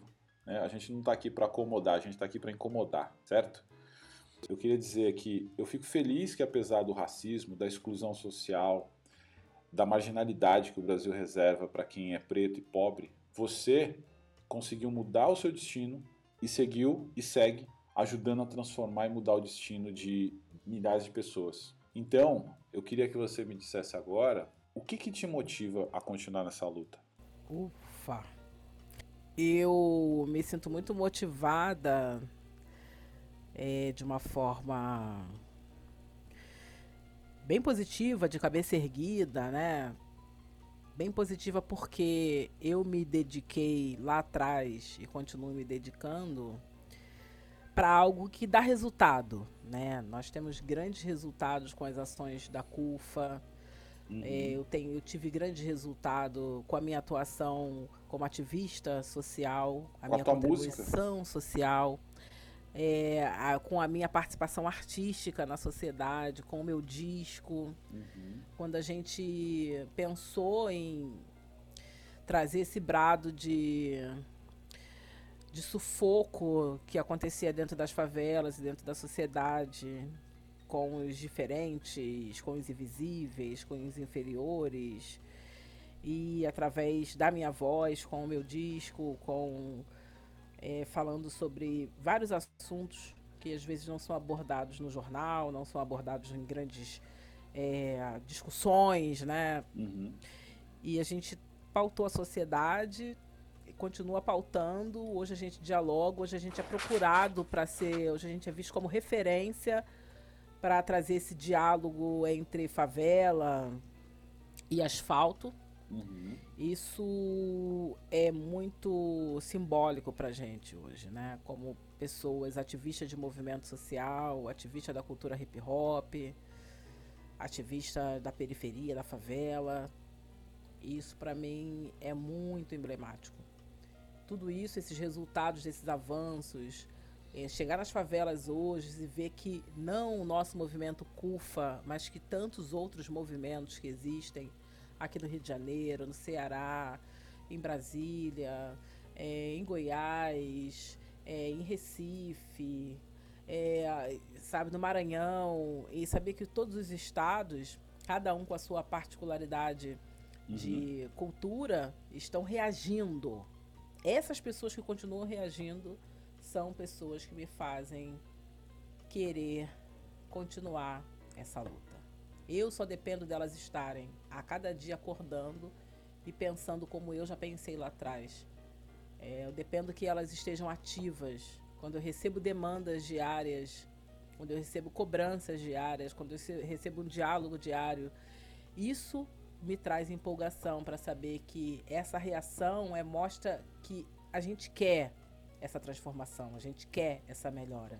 E a gente vai morrer agonizando, mas que a gente vai buscar essa transformação para dentro das favelas, periferias, pelo povo preto, é, aqui do Brasil. Maravilhoso, Giza. Putz, que, que coisa. Que é, é muita potência, né? Eu queria encerrar aqui, então, antes de passar uma fala final para você.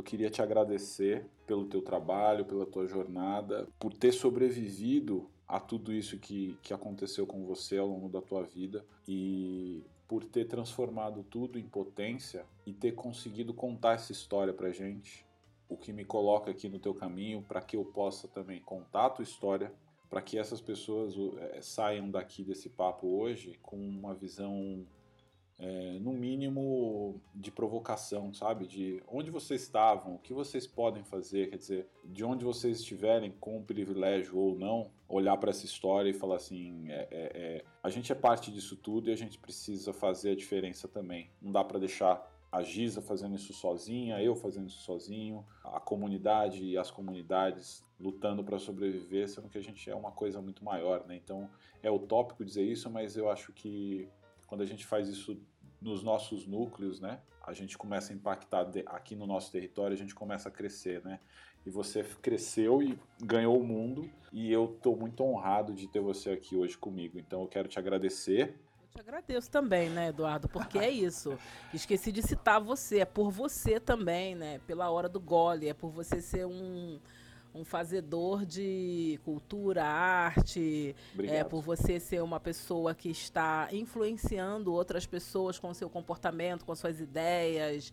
É, a gente vê é, o nosso povo reagindo, é, estando no controle, se controlando, uhum. pensando no progresso, ganhando dinheiro é, trazendo expectativa para outras pessoas, né, de novos espaços, novas oportunidades, Sim. novas aberturas de portas, isso tudo que você traz sendo quem você é, né, esse homem super criativo. Adorei a entrevista, né? Você é criativo, você é dinâmico, né? Você é inteligente, né? Faço Obrigado. esse elogio com grande sabor, né? Porque entendi com essa, essa pouca troca nossa, né, o equilíbrio que tem em você.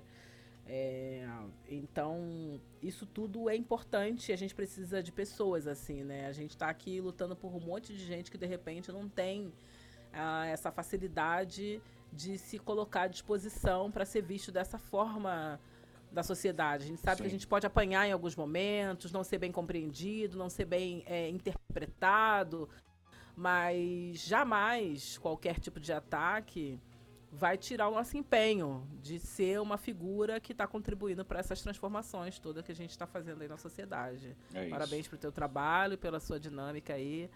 É, obrigado, fico obrigado muito feliz mesmo. de deparar com gente assim. Já vou trazer você para minha vida, querido. Deus é obrigado. É Conte comigo. Conte comigo. Já tô nela, já tô nela, já me sinto parte. Não tenha muito dúvida. Muito bom. Muito obrigada, muito obrigada. Então eu queria agora deixar contigo para fechar você falou de alguns projetos, coisas que estão acontecendo. Eu queria que você compartilhasse aqui algo que você queira dividir com a gente, né, que está acontecendo ou não, ou pelo menos deixar aqui os teus contatos também.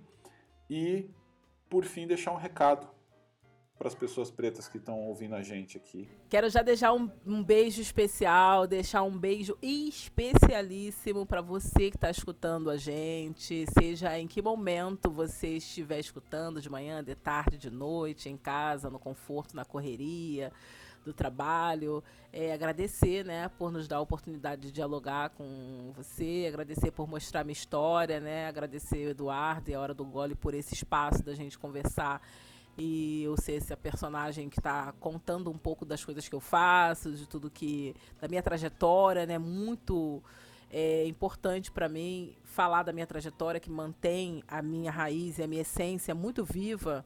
É, por todos os passos que eu dou, eu valorizo muito, muito isso, sabe? De estar tá sempre voltando para aquele lugar que eu estive lá atrás uhum. e estando aqui hoje, né, em 2022 mês de junho, ah, enfim, estamos aqui vivos, né? E eu valorizo muito isso, então agradeço muito essa oportunidade. E tô agora me colocando à disposição para trabalhar em projetos que eu não tive tempo para realizar. É, vou fazer alguns projetos para serem executados ano que vem, em volta da comemoração dos 20 anos do disco, na humildade, explorando um pouco da essência da letra, da, do beat, tentando ver se eu faço alguma projeção de algum encontro, né? Que eu não estou chamando nem de show, né? Do encontro aonde a gente vai, é, através de uma forma né, saudosista, né? Ali uhum. falar e cantar sobre as músicas dos anos 2000 né, que eu lancei em 2002, no né, meu álbum. E estou pensando nesses projetos de audiovisual, que eu acho que hoje a internet tá, a, acaba fortalecendo bastante alguns discursos que a gente tem aqui, que a gente pratica, e colocar na internet, aproveitar a rede social, aproveitar esse mundo digital, é, sem exceção, para fortalecer, é, massificar o nosso discurso nosso empenho nas nossas causas, nossas lutas. Minha causa é a favor da mulher, minha causa é a favor dos, dos excluídos ali, menos favorecidos, que são inviabilizados em muitos momentos, que são chamados de invisíveis, né? Que a sociedade uhum. tende a entender, a achar que eles não precisam ser vistos, né?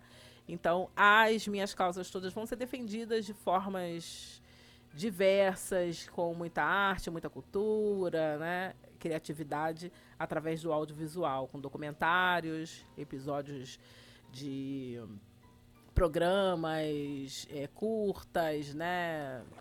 Para internet, para o cinema, para é isso. Vou fazer bastante projeto voltado nisso. E, em, em geral, vou estar ativa aí executando as minhas funções de locutora, apresentadora, ativista social, contribuindo com projetos, sejam projetos da CUFA ou todos os outros projetos para fortalecer. Vou continuar com esse empenho de estar trabalhando junto com a minha família, meus filhos Mishai e Melchizedek estão aqui me apoiando, né, por essa história. 45 voando. anos aí de, de vida e parte dele dedicado à, à minha vida como nega Giza, que eu amo fazer o que eu faço Tô tentando entender como é ficar mais velha, que ainda não me sinto nada. Às vezes eu acho que eu tenho, caramba, mesmo com dor, não dói ali nas costas, dói aqui, amor, porque dói. dói, tem dor, dói. tem negócio na coluna, vários bagulho diagnosticados, eu olho para eles e falo, hum, eu, hein? Caralho, tô indo embora, porra. E vou lá e faço.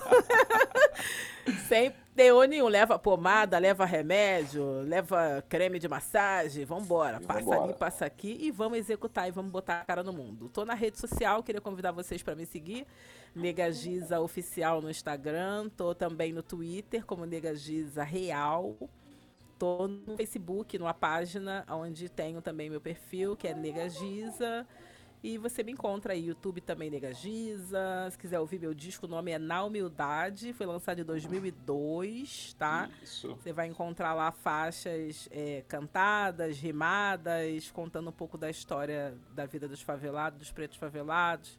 E falando um pouco, criticando um pouco momentos e acontecimentos da sociedade. Dá uma ouvida lá. É musical, tá? Não é só falação, não. É musical e é, é pedrado, é forte, é muito bom. É bem eclético.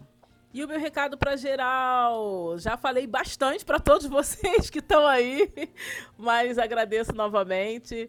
É, queria muito que vocês que vão aproveitar para decidir esse novo momento do mundo parassem e refletissem, né, bastante sobre é, como eu posso dizer, coletivo. Acho que a palavra que eu queria deixar aqui para vocês é sobre coletividade. Quando você escolhe algo para você, para o teu futuro, para o futuro do teu país, você consegue enxergar outras pessoas diferentes de você sendo beneficiada? É essa pergunta que eu queria deixar para você, que você refletisse sobre isso quando você for fazer as suas escolhas na eleição. Se é pelo coletivo, se o coletivo pode estar caminhando junto com você, independente das ideologias. É isso.